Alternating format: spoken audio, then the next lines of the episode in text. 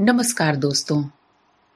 India 50 plus के साप्ताहिक कार्यक्रम यात्रिक में मैं माधवी श्रीवास्तव, आप सबका हार्दिक स्वागत करती हूँ। दोस्तों, आज ले चलती हूँ आपको बनारस, लखनऊ और कलकत्ता की गलियों में और जायका लीजिए आप पान की गिलौरी का। हिंदू मान्यताओं के अनुसार किसी भी शुभ कार्य से पहले या पूजा पाठ के दौरान पान के पत्ते के द्वारा भगवान का नमन किया जाता है। स्कंद पुराण के अनुसार देवताओं द्वारा समुद्र मंथन के समय पान के पत्ते का ही प्रयोग किया गया था और यही वजह है कि पूजा में पान के पत्ते के इस्तेमाल का एक विशेष महत्व है। पान भारत के इतिहास एवं परंपराओं से गहरे रूप से जुड़ा हुआ है। इसका उद्गम स्थल दक्षिण पूर्वी एशिया माना जाता है। पान विभिन्न भारतीय भाषाओं में अलग अलग नामों से जाना जाता है, जैसे तांबुल, पक्कू, वेटिलाई, नागवेल, नागुरवेल या फिर इंग्लिश में बीटल। पान का प्रयोग हिंदू संस्कारों से भी जुड़ा हुआ है। वो नामकरण हो, यज्ञोपवीत हो, सत्यनारायण की कथा हो या फिर गणपति पूजन। वेदों में भी पान के सेवन की पवित्रता का वर्णन है। यह तांबुली या नागवल्ली नामक लता का एक पत्ता है। इसके बारे में एक कथा महाभारत से भी है। युद्ध में विजय के पश्चात पांडवों ने रासु यज्ञ का आयोजन किया और ऋषि मुनियों द्वारा उसमें पान के पत्ते की मांग की गई। आसपास काफ़ी ढूँढने पर भी पान का पत्ता कहीं न मिला। चूँकि ये पूजा की महत्वपूर्ण सामग्री थी, इसलिए अर्जुन ने निश्चय किया कि वो इसे नागलोक से लेकर आएँगे। नागलोक में, नागलोक की राजकुमारी वासुकी के पास जाने पर उन्होंने इसकी मांग की और अर्जुन को खुश करने के लिए राजकुमारी वासुकी ने अपनी कनिष्ठिका काट कर दी और कहा, इसे मिट्टी में गाड़ देना। इससे जो पौधा निकलेगा, वही पान का पौधा होगा। चूँकि ये एक मनुष्य का अंग था, इसलिए इसे फल और फूल की संज्ञा नहीं दी गई। इसलिए इसे बेल कहा जाता है। खाकर तूने पान, ओए होए खाकर है खाकर तूने पान कसम से ले ली मेरी जान, तेरे मैं सदके जा है खाकर तूने पान कसम से ले ली मेरी जान। तेरे मैं सदके जा रब्बा, तेरी शान हुए हुए रब्बा।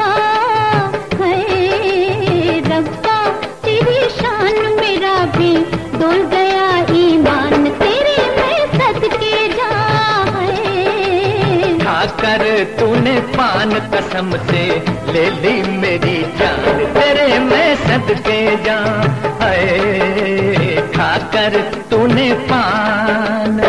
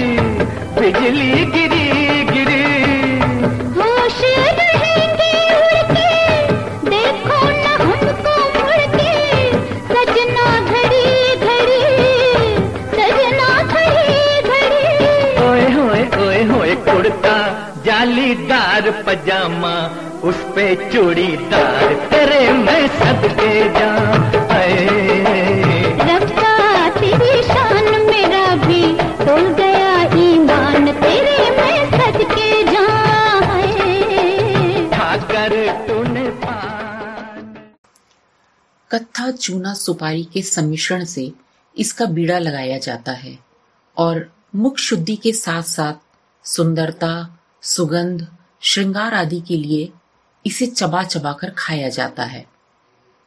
इसके साथ विभिन्न प्रकार के सुगंधित पान के मसाले, लौंग, कपूर, सुगंध द्रव्य आदि का भी प्रयोग किया जाता है।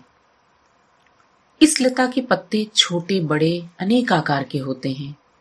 बीच में एक मोटी नस होती है और प्रायः इस पत्ते की आकृति मानव के हृदय, हार्ट जैसी मिलती जुलती होती है। भारत के विभिन्न भागों में होने वाले पान के पत्तों की सैकड़ों किस्में हैं। मुलायम, छोटे, बड़े, लचीले, रूखे इत्यादि। और इनके स्वाद में भी बड़ा अंतर होता है। कटु, कषाय, तिक्त और मधुर पान के पत्ते प्राय चार स्वाद के होते हैं। देश और गंध के अनुसार इनके सैकड़ों जाति नाम भी हैं, जैसे जगन्नाथी, बंगाली, सांची, मगही, सौफिया, कपूरी, कशकाठी, महोबाई आदि। भारत, बर्मा, श्रीलंका आदि में पान की पैदाइश बहुत होती है। इसकी खेती के लिए बड़ा श्रम लगता है। एक और जितनी उष्णता आवश्यक है दूसरी ओर उतना ही रस और नमी भी अपेक्षित है। चली आना।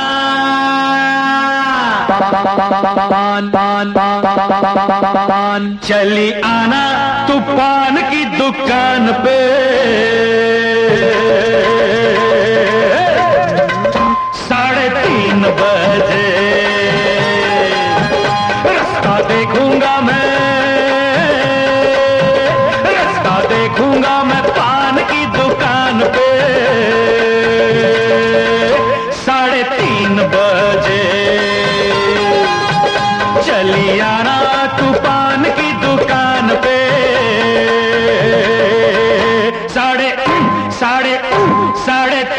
बजे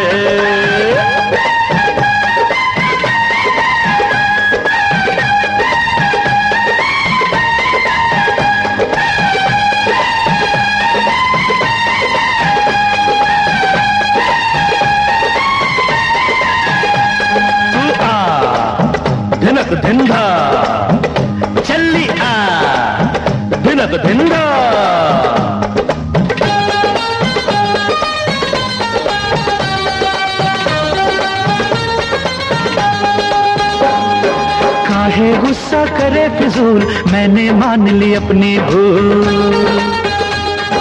मेरा प्यार है सच्चा प्यार, कर ले मेरा प्यार कबूल।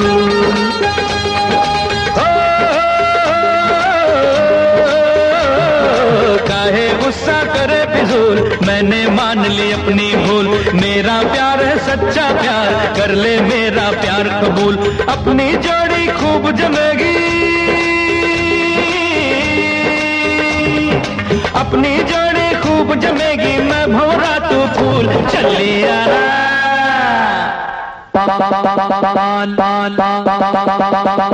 चलिया ना तू पान की दुकान पे। हुआ हुआ हुआ हुआ हुआ हुआ साढ़े तीन बजे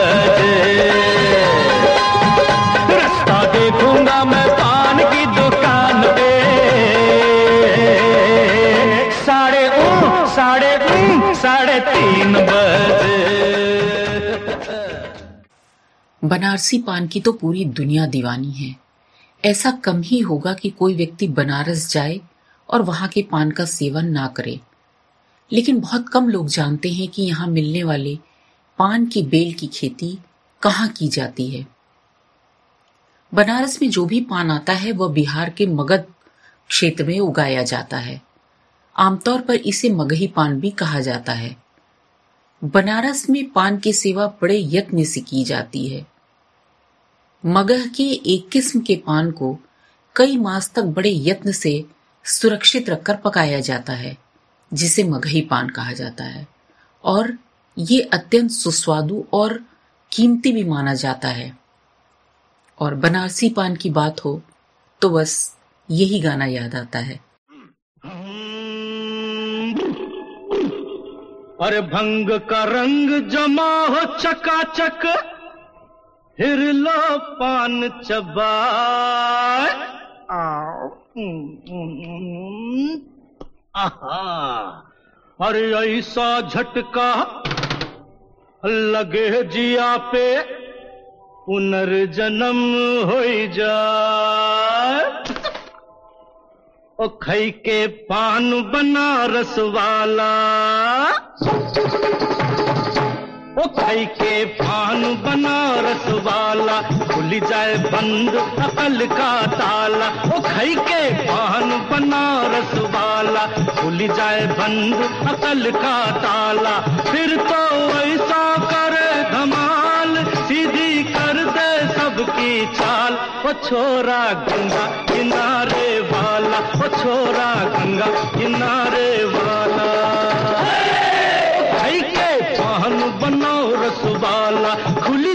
बंद अकल का ताला।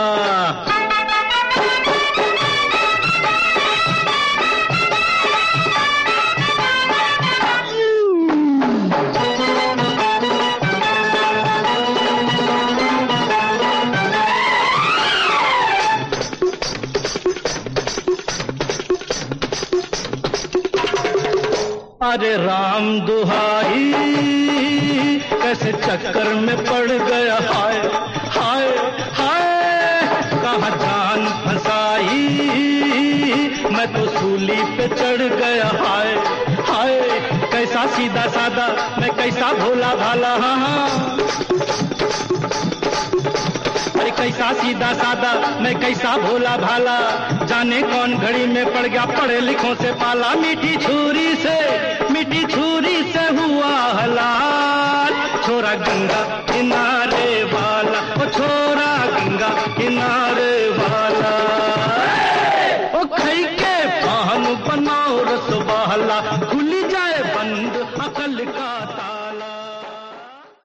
असल में खई के पान बनारस वाला गाने को देवानंद की फ़िल्म बनारसी बाबू के लिए लिखा गया था। लेकिन ये उस फ़िल्म में कभी इस्तेमाल हुआ ही नहीं। इस गाने की शूटिंग फ़िल्म डॉन का सारा काम खत्म होने के बाद हुई थी। इसे डॉन में जनता को इंटरवल के बाद एक्शन से भरी फ़िल्म में थोड़ी राहत देने के लिए बनाया गया था। डॉन बनने के बाद इसे एक्टर मनोज कुमार को दिखाया गया। मनोज कुमार को यह फ़िल्म बेहद पसंद आई। उन्होंने फ़िल्म देखने के बाद कहा कि यह फ़िल्म इतनी बढ़िया है कि पूरा समय दर्शकों को बात कर रखती है। उन्होंने डॉन के मेकर्स को कहा कि बीच में एक गाना डाला जाए। तब म्यूज़िक डायरेक्टर कल्याण जी आनंद जी ने किशोर कुमार के संग मिलकर ये गीत तैयार किया। आपको शायद मालूम हो कि इस गाने को करने के लिए किशोर कुमार ने खुद म्यूज़िक डायरेक्टर से पान मंगवाया और गाते हुए उसे खाया भी था। ऐसा भी कहा जाता है कि इस गाने के लिए अमिताभ को भी तीस चालीस पान खाने पड़े थे, ताकि उनकी जीप पूरी तरह से लाल नज़र आए और दृश्य में वास्तविकता दिखाई दे।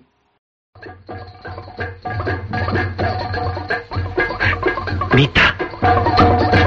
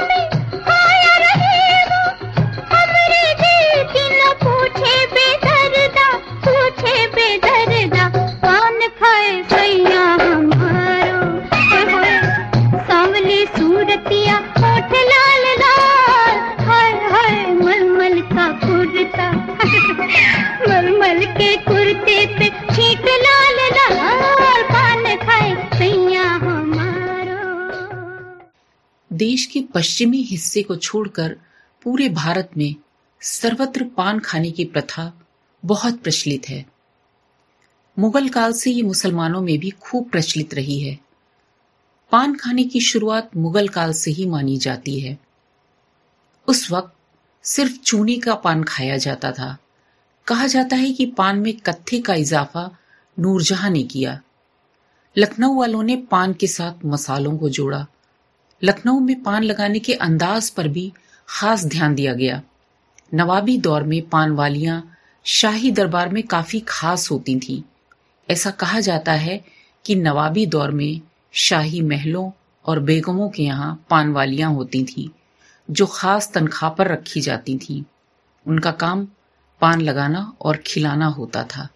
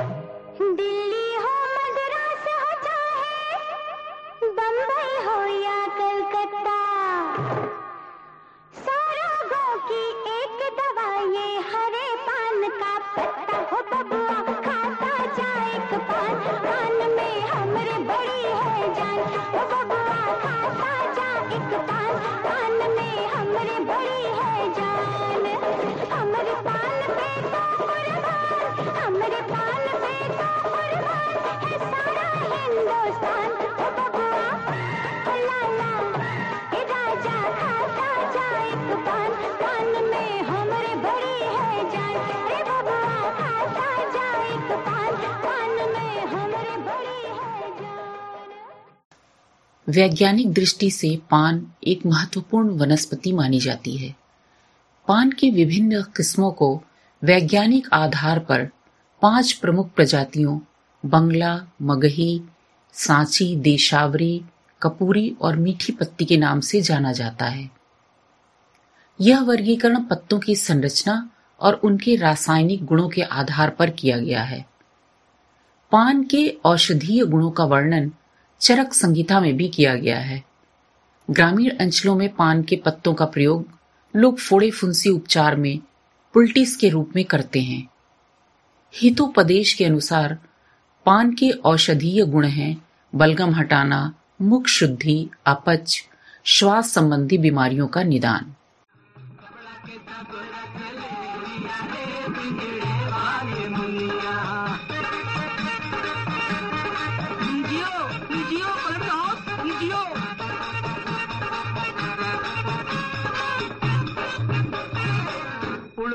बैठी पनवड़िया तो कन्या उड़ बैठी पनवड़िया तो कन्या उड़ उड़ बैठी पनवड़िया तो कन्या अरे, बीड़ा के सब रस ले लिया रे बिजड़े वाली मुनिया।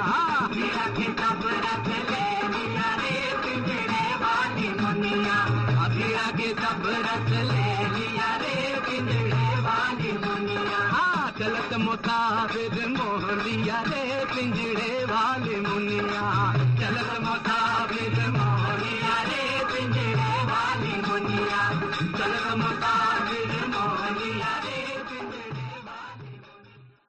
पान अपने औषधीय गुणों के कारण पौराणिक काल से ही प्रयुक्त होता रहा है।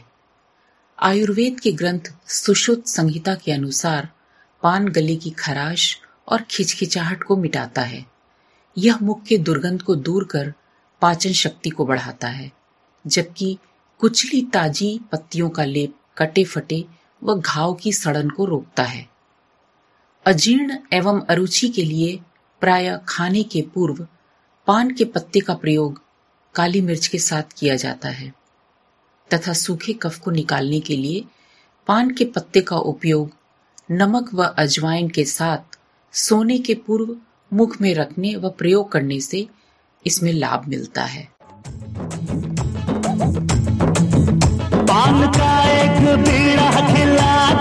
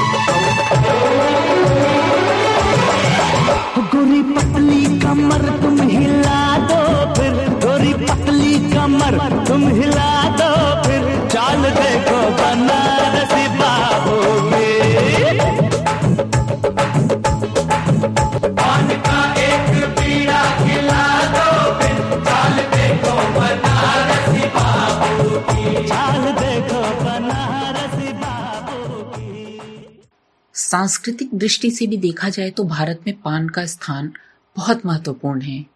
जहाँ वह एक और धूप, दीप और नैवेद्य के साथ आराध्य देव को चढ़ाया जाता है, वहीं श्रृंगार और प्रसादन का भी अत्यावश्यक अंग है। इसके साथ साथ ये विलास क्रीड़ा का भी अंग रहा है।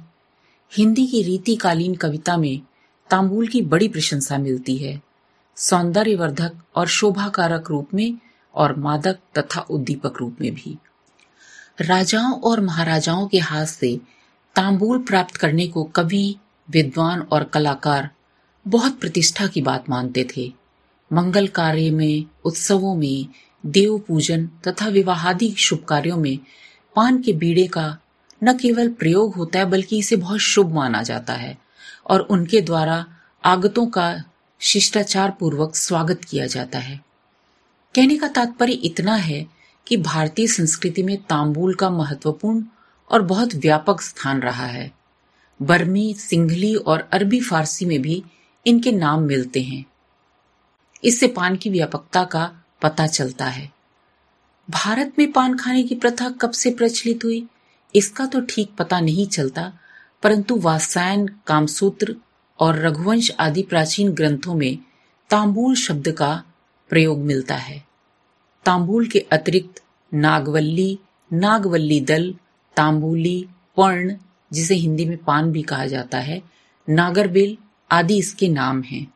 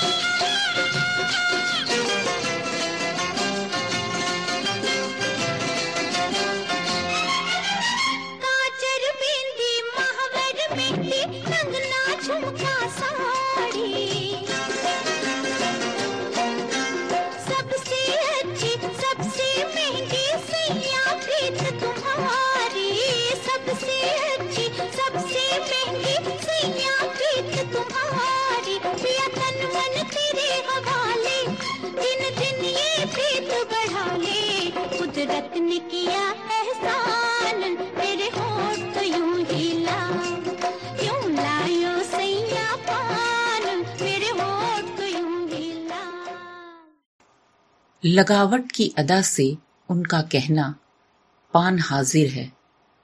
लगावट की अदा से उनका कहना पान हाजिर है। कयामत है, सितम है दिल फिदा है, जान हाजिर है। अकबर इलाहाबादी का यह शेर पान के शौकीनों के लिए महज शेर नहीं कुछ कुछ इश्क के पकने जैसा है। पान के भीगे पत्ते, खत्ते का चटक रंग, इलायची की भीनी महक और गुलकंद की मिठास के साथ तैयार किया गया पान किसी को भी दीवाना बना दे। और अगर पान लखनऊआ हो तो फिर कहने ही क्या। यहाँ का पान भी लखनवी तहजीब और नफासत में ढला है। दुनिया भर में शोहरत बटोरने वाला बनारसी पान खाने के लिए थोड़ी मशक्कत तो करनी पड़ती है। बनारसी पान में थोड़ी बड़ी और सख्त डली और साधारण चूने का इस्तेमाल किया जाता है। जबकि लखनऊआ पान में महीन सुपारी और मलाई जैसा चूना इस्तेमाल होता है, ताकि पान मुँह में ही घुल जाए और जरा भी मशक्कत ना करनी पड़े।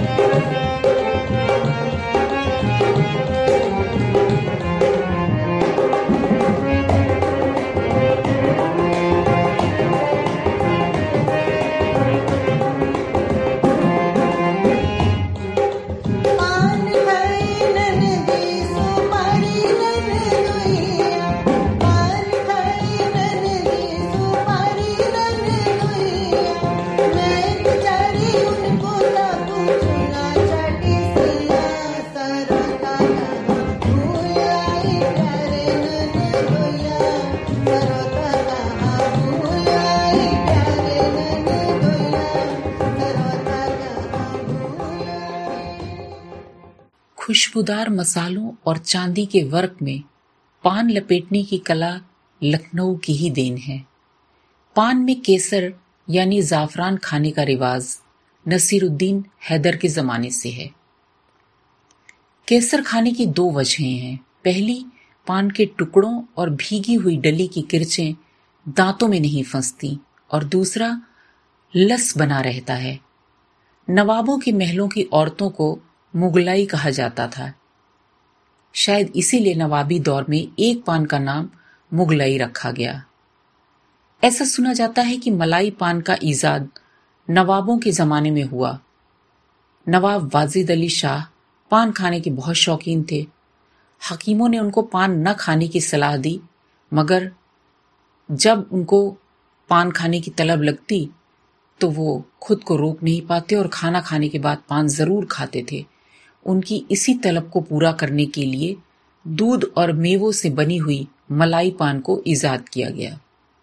जब उन्होंने वो खाया तो वो इसके दीवाने हो गए और फिर उन्होंने पान खाना छोड़ दिया और तब से उनके दस्तरख्वान में मलाई गिलोरी शामिल हो गई। दोस्तों, समय अब और इजाज़त नहीं दे रहा तो मैं आपको छोड़े जाती हूँ। पान की मीठी घुलती गिलौरी की भीनी खुशबू और इस प्यारे से गीत की मिठास के साथ। नमस्कार।